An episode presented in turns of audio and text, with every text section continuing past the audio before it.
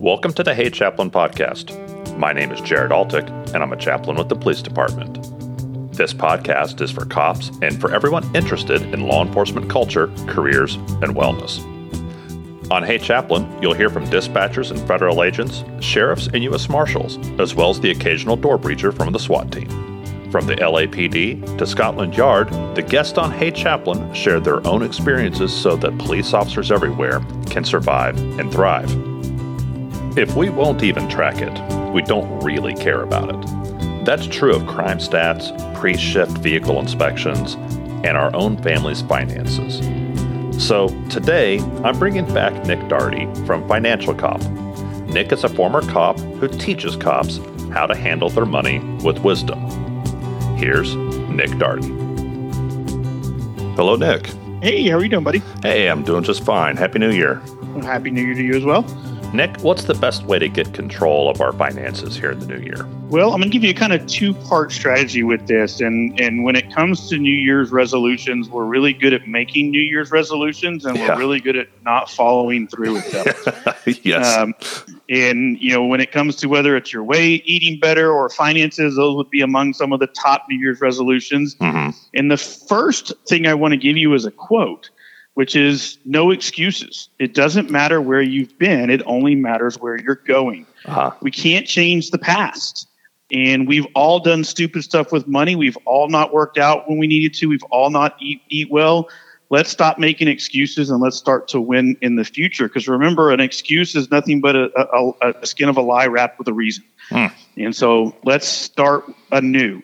So money. what is some of the what, or what are the things that you can really start to do to change to make the biggest impact in the New Year's? Well, it surrounds that dreaded B word that you heard me on the last podcast talk Yeah, about, the yeah. dreaded budget. and Everybody hates it, or at least they think they hate it, right? they, Yeah. you know, it's it's funny. I can't tell you how many people we've helped get through a budget that come back and go, you know, this wasn't what I thought it was. Most Mhm. people think a budget is restricting, and a budget actually is not telling you what you can't spend your money on. It's telling you what you can spend your money on without the guilt associated with it. right. And right. so we we've got to get on a budget. We've you know for for my law enforcement, we talk about the SWAT rate aspect of things. You know, a SWAT team does an ops plan before they leave. Where are they going? What's Mhm. the nearest hospital? Who's my who's my dispatcher on the channel? Who's what's my stack order? Well, it's January one ish. You know, we're close, and it's time to start doing that ops plan. What do we think we're going to spend for the month of January? Yeah. And if you want to cheat a little bit and start to go, what do we think our, our, our budget's going to look like for the entire year? I actually do a full year budget to kind of give a snapshot of what we think is going to happen. And as we're starting to work through this, we've got to create that habit. You know, what keeps us from exercising on a regular basis? We don't create the habit. We give ourselves an excuse for not doing it one day, and then it turns into two days. Well, we've got to stay consistent with the budget throughout the month. In other words, we have to debrief just like a SWAT team does. We've got to start to talk about what's going good with the budget, what's going bad with the budget. And then after the month, we've got to do our formal after action. Did everything we think was going to happen go according to plan? Or do we need to adjust things for February because February is going to be different than January? Yeah. yeah. And I'm gonna, I'm going to give you a little tidbit of advice when it comes to the January budget. January is kind of a double-edged sword. It is a trap month for the first time, uh, first of the year, because we are going to have five weekends in the month of January. Yeah. Yeah. And mo most of us do grocery shopping once a week on a weekend, and so take that into consideration. You know, we we Yeah. just got done with this massive cold Arctic bomb that hit us during Christmas, and you know our our electricity and our heating bill is probably going to be a little bit higher. So start to look at some of those things and start to prepare for them. Mm-hmm. Mm-hmm. Yeah. And so you, you have to have a plan. Um, but how often are you, when you're guiding a cop through a budget, how often is denial part of the thing? I like an emotional, like, I don't want to look at how I've spent my money this last year. Yeah, I, I see a lot of denial. Uh, I tell you what, I see a lot of thing. A lot of is I see a lot of uh, the excuses given of we just don't make enough money, Hmm. you know, or I didn't get enough overtime. And I always tell people that you know, first and foremost, if you're struggling with money, money is not the problem. Money is a symptom of the problem. Yeah. The problem is you. And that's kind of good and it's kind of bad. Yeah, I'm sure that's a popular the, message. Yeah. well, it, it, it, but when we recognize the problem is us, yeah. we can start to work, work on fixing it. Every time we get a raise, you know, I, I work with a lot of law enforcement executives. And ironically, most of my law enforcement executives are not wealthy. You know, I have a lot of chiefs that don't really have a lot of wealth. Yeah. And you go, yeah, but they're making a crap load of money. Yeah, but every time we got a raise, what did we do? We upgrade our standard of living instead of taking that raise and making it work for us yeah. to be able to upgrade the standard of living when it's appropriate. And so money is not the problem, money is the symptom. We all make enough money to to make ends meet. If we can't make ends meet, then it's usually because we've got other issues going on, like we got too much car for what we make, or we live in too big of a house for what we make, yeah. or we're going on too many vacations for what we make. And so we've got to do that inner reflection on that. When it comes down to budgeting and and parents are, you know, their kids are in a sport or maybe multiple kids in multiple sports and these are travel teams with and there's thousands and thousands of dollars of investment for each of those teams. How do you I mean, it's one thing to tell myself no for something I want to do. But what happens when you realize you're kind of upside down and too far into some of these activities for your kids? Yeah, you know that's the double-edged sword of January too. I mean, uh, thank you for the reminder. I've got a travel baseball bill I got to pay this week, but I knew that was coming because we planned for it. Right. Um, you know, you, you, got sports for kids, and that's another part of the trap months we talk about is understanding. You know, every January I got baseball. Every you know August September I have baseball. I got cheerleading. It, it, kids are expensive. Yes, they are. And it, but it's not uncommon for me to see families that overextend themselves so much by making sure their kids get to in, be included in everything mm.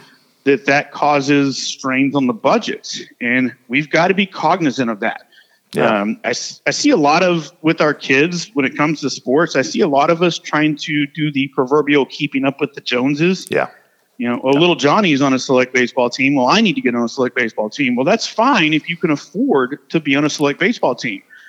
But if you can't, you're jeopardizing not just your family, but you're jeopardizing the, your, your children as well because of the fact that we're overextending ourselves. Yeah. And yeah. we've got to look at that. And it's it's not a fun subject. It's an emotional tug because it's it's kids, but we can't have our kids doing all these extracurricular activities unless we can afford to allow them to do that in a manner that doesn't harm our finances because if our finances are not healthy at home, and we got kids. We're talking about marriages now. Yeah. Yeah. And, you know, what's the number one cause of divorce and fights in America? Money. Yeah. Yeah. so, what kind of life are your kids going to have if we've overextended so much that the marriage gets strained and now we don't have a marriage? And now we're not just doing no sports, we got all kinds of issues then. What happens if one spouse is okay with a budget meeting, but the other spouse is resistant or reluctant? Is there a way to navigate that? Usually if one spouse is having a lot of pushback it's usually because of the way in which the other spouse is talking to that specific spouse. Hmm. you know every family has usually has two dynamics. You know in my family my name's nick i'm the nerd i love budgeting. Carrie is my free spirit. Right. She hates talking about the budget. Now on the flip side i'm the spender in the family and carrie's my natural saver Mm. And so we have to establish that line of communication. She knows that I want to track things. And I give an example now.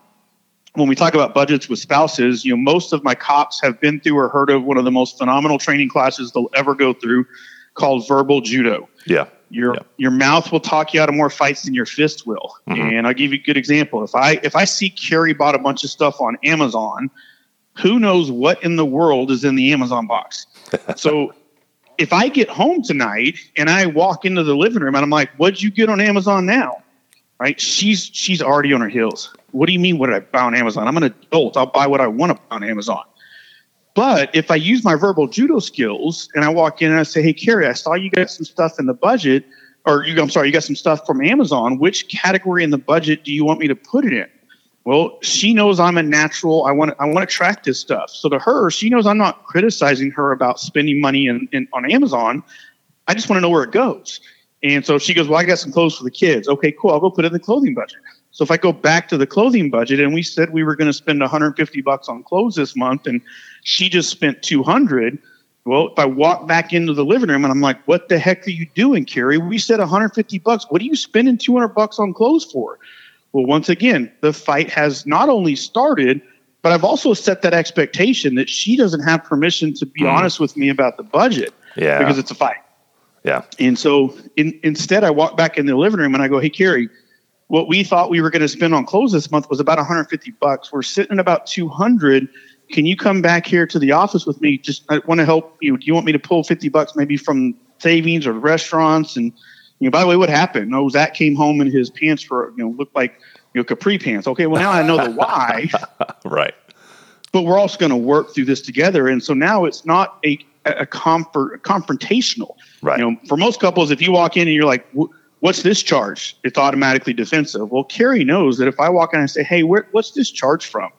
She knows it's not confrontational. She knows it's just the tracker and me wanting to know where it's at. And if it does cause a problem in the budget, she knows that we have the open dialogue to communicate about how to fix it together and not make it a fight. Yeah, and a cop has to be careful not to go into cop mode and start talking yes. to your spouse as if this is someone you're about to arrest and so yep. and so that's that's a challenge too. Uh, let me ask about the budget meeting. So so you have to have honesty and transparency and good communication with with husband and wife with with spouses to to to build a budget.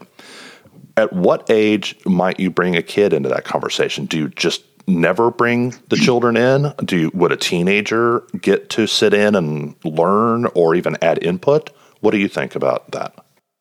my ele- my 11 year old, we have discussions with Zach all the time about money and budgets. Okay. Um, you know, he he he he knows that about the electricity bill. He knows about cost.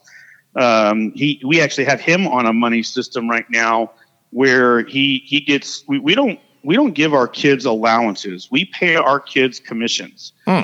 and okay. they get certain jobs that they can earn a commission. And it's funny. my wife sent me a picture yesterday of the uh, the windows, and she's like, "My window washer uh, washer didn't show up today." And I'm like, "I didn't know you had someone coming to wash the windows." And she goes, "I didn't." I go, "Well, then who didn't show up?" She goes, "Your son." I go, "What do you mean?" He she goes, "Well, I offered to pay him twenty dollars to clean the windows, and he decided he wanted to go play with friends, and he got home and he was all mad because I didn't wait for him. And so I talked to him, and he's like, "Daddy, I was going to do it." I'm like, "Well, sometimes if you don't show up for your job, you don't get paid." Yeah. Yeah. And so we pay him a commission. And so we have certain jobs that he gets paid a commission. Now, with that commission, he has to do three things with it. Part of it goes into savings, and we want to know what you're saving for. You know, usually a video game. And part of it goes into spending. What are you going to spend it? Maybe he uses it to buy, you know, an extra dessert at lunch for the at, at the week during the school. Mm-hmm. And part of it has to go to giving. Mm. You know, who what, what are you going to give charity wise to? And so we have those discussions all the time. Now, Kylie is seven we're starting to introduce her to some of this stuff. She doesn't quite comprehend the money. Sure, but that'll aspect. come with time. Yeah, right. but but yeah. we're introducing these things to them now. So that way when when they get older, they know that money just doesn't get handed to you. You have to earn it. You've got to work to earn a commission. That's fantastic. And you know too, if you have good communication and there's nobody in the family that's hiding something from somebody else, then then you might discover that areas you're spending money that not everybody actually wants to do that. You know, yeah. Er, sometimes we do things as a family because we assume, well, our kids really want this, but I've never actually asked them if they want this. I just assume that they did. And so, so, you know, we can solve some problems just by communicating better. Yep. You know, you talk about sports. I can't tell you how many kids that we see in the sports world in these competitive leagues that you, it's like you, you, you dig down to it. And sometimes, the kid doesn't really want to play yeah. the sport. It's yeah. the parent that wants them to play it, and we're spending a bunch of money just for that. Yeah, yeah, driving yourself toward toward money problems and marriage problems to do something the kid doesn't want to do in the first place. Yeah, yeah, or might the kid might be happier doing an alternative activity yep. that might cost less money or require less travel, et cetera, et cetera. Yep. Yeah. Absolutely. All right, Nick, this is fantastic. Thank you. Thank you so much. If people want to find out more information, where, where's the best place to find you? So our website would be the best place. It's financialcop.com. You can also follow us on Facebook and Twitter at Financial Cop. We put all kinds of blogs out with those things, so happy to help in any way, but those are the best places to find us. Fantastic. Thank you so much, Nick. I really appreciate Nick dropping in to do this interview. And remember, if you want to take charge of your finances, today is the best day to get started. The views expressed here are the personal views of the hosts and our guest and do not necessarily represent the views of any law enforcement agency or its components. And here's the financial disclaimer. The views expressed by the host and the guest are for informational purposes only and in no event should be construed as an offer to buy or to sell securities. Opinions expressed are subject to change without notice and do not take into account the particular investment objectives, financial situation, or needs of an individual investor. Neither Financial Cop, IFP Advisors LLC, IFP Securities LLC, DBA Independent Financial Partners IFP, nor their affiliates offer tax or legal advice. Interested parties are strongly encouraged to seek advice from qualified tax and or legal experts regarding the best options for your particular circumstances. Investment advice offered through IFP Advisors LLC LLC, DBA Independent Financial Partners, IFP, a registered investment advisor. IFP is not affiliated with Serve and Protect Financial Texas and Financial Cop. Phew. Please go find Hey Chaplain on Facebook and Twitter. And if you would, please share this episode with a cop or someone who loves a cop. Thank you for listening to Hey Chaplain. And as always, pray for peace in our city.